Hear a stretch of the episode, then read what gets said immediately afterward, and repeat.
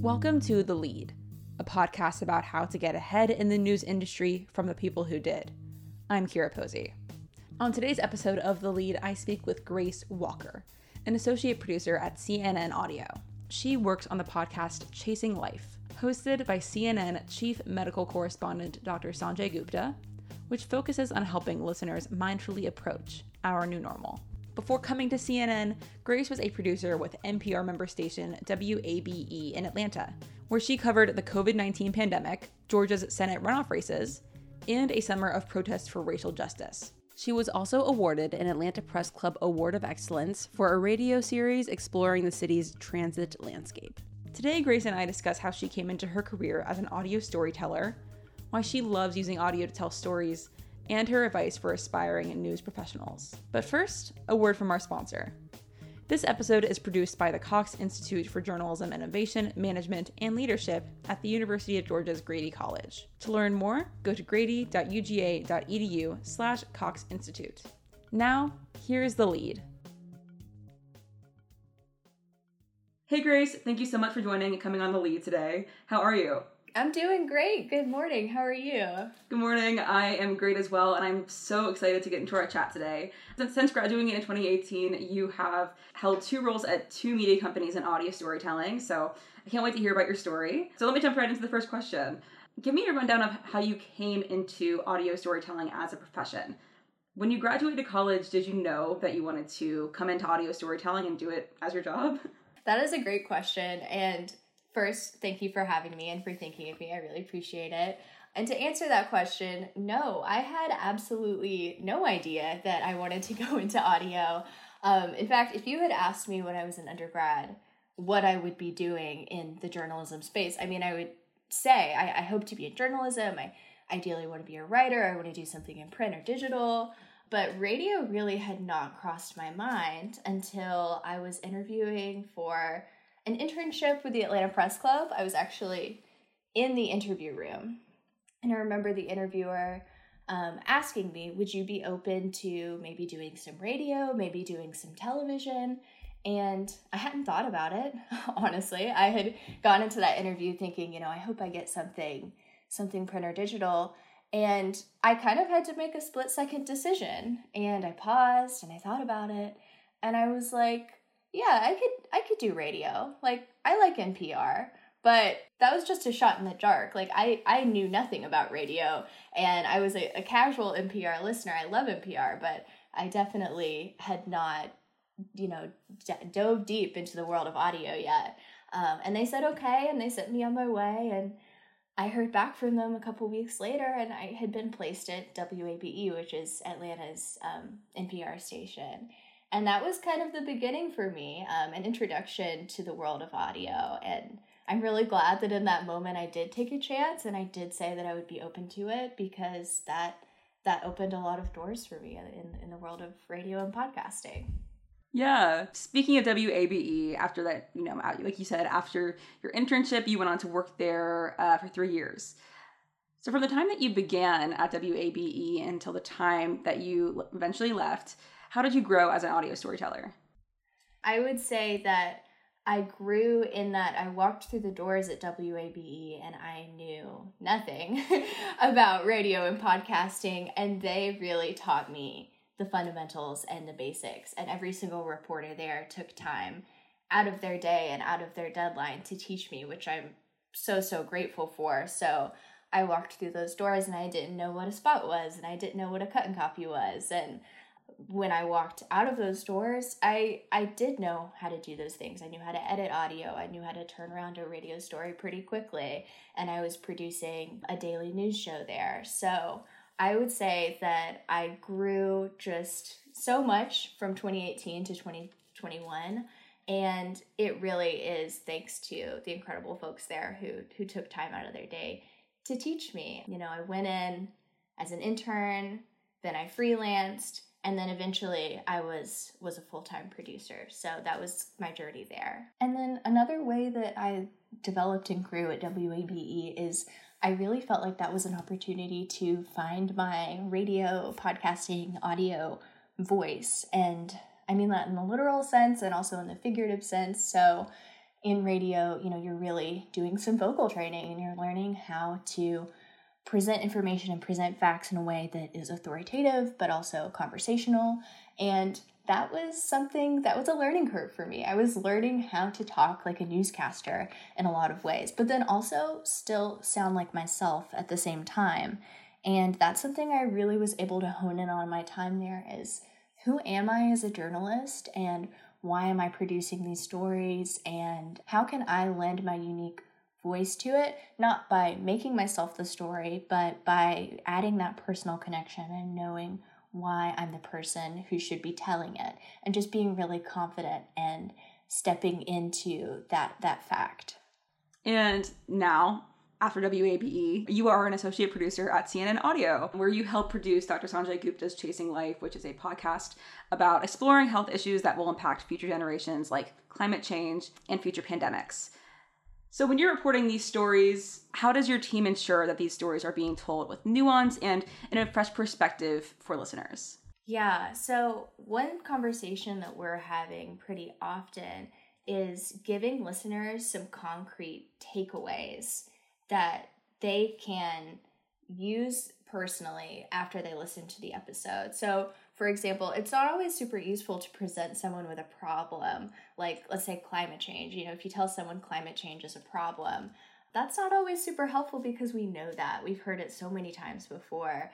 And as a listener, you know, podcasting as a medium, you're trying to reach people where they're at. So, for example, we did do an episode on climate change recently, and what we were trying to do is say, yes, you know, X, Y, and Z is a problem, but here are some of the scientists and researchers on the front lines of climate change who are researching some cutting edge solutions. And here's what you need to know about them.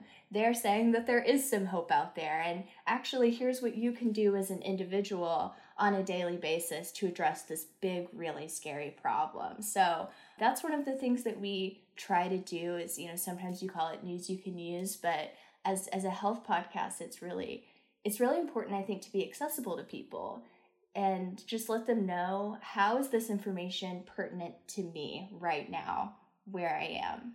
Yeah. Yeah, that makes a lot of sense. And that kind of, I don't know, it reminds me of just a like slight crossover into solutions journalism as well. Absolutely. Absolutely. It's just there's so much bad news out there right now that I think that people really appreciate it. I mean, I do. It's it's helped me personally as someone who has been reporting through the pandemic and doing those daily coronavirus numbers in Georgia for a short time and and now it's nice to be able to work at on a podcast and on a team that is so focused on on solutions and, and giving those takeaways. I also wanted to ask so you started at CNN as a virtual employee, entirely virtual in the pandemic, like or reporting virtually.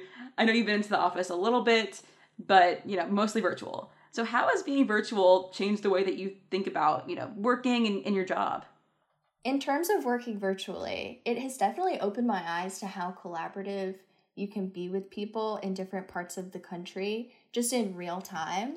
So even, you know, not just at CNN, but when I was at, at WABE and I was working on this this freelance project through the Corporation for Public Broadcasting called America Amplified, and it was basically this week long talk show leading up to the election where we were coordinating with other NPR member stations to produce live radio over Zoom, which was I I never could have imagined that we could do that. I mean, there's so much that goes into live radio. You you have timing, which is super important when people talk, when the music cues, when we took callers, so screening callers in real time. But all of that was possible through, you know, the honestly the magic of Zoom. So I think it's just opened my eyes and opened a lot of folks' eyes to the fact that you can work collaboratively with people in other parts of the country and you can do it in real time. And that's really exciting. For a lot of people who aren't based in New York or DC or LA,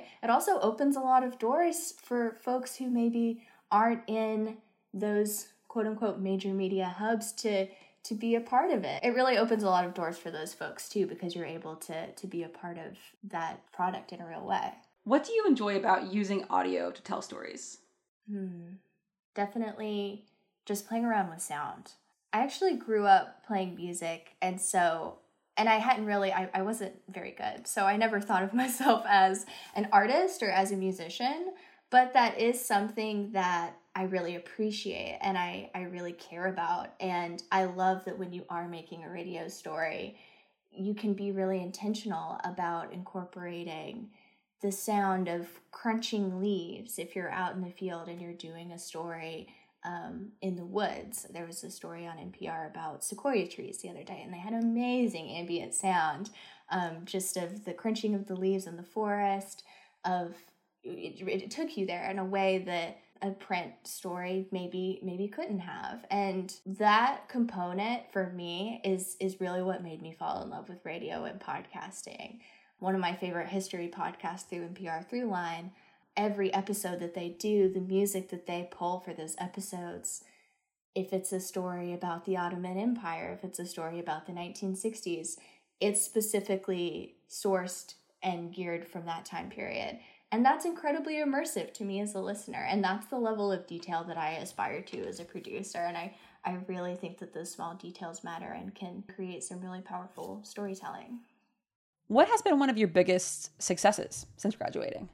I would say I am proudest of a series that I did for WABE that explored transit in the city of Atlanta and how the transit landscape is changing. So it jumped off the idea that the Beltline was about 20 years old at the time that I produced the series. So we explored, you know, the Beltline's impact on Atlanta and we had interviews and field conversations on the North Side Trail and the South Side Trail and the East Side Trail, all all around the loop. But then we also talked to folks from MARTA. We talked to transit historians, and I was really proud of how that piece um, came together. That series came together. I came to the host and executive producer, you know, with the idea for the series, and she gave me full autonomy to just kind of run with it, and she really helped me um, hone those ideas and pushed me to create a series that I was really proud of. And then in the end, that series won an Atlanta Press Club award for um, documentary series. We, we tied for first place. So I was really proud of that, especially because the Atlanta Press Club gave me my start in audio and podcasting. So that felt like a nice full circle moment. It's always nice to get an award and that's that's one thing but it really felt i felt like i had proved myself to them you know it, it was a good idea to give me this this internship and and the scholarship so that that felt really nice so obviously as you have gone throughout your career a big part of it of course is your work but another part that comes with anything professional is networking so what has been your approach to networking since you have graduated such a good question. And I think that networking can sometimes get a bad rap because it sounds really it sounds not very genuine. The, the the word networking doesn't sound like you're actually making genuine connections with people.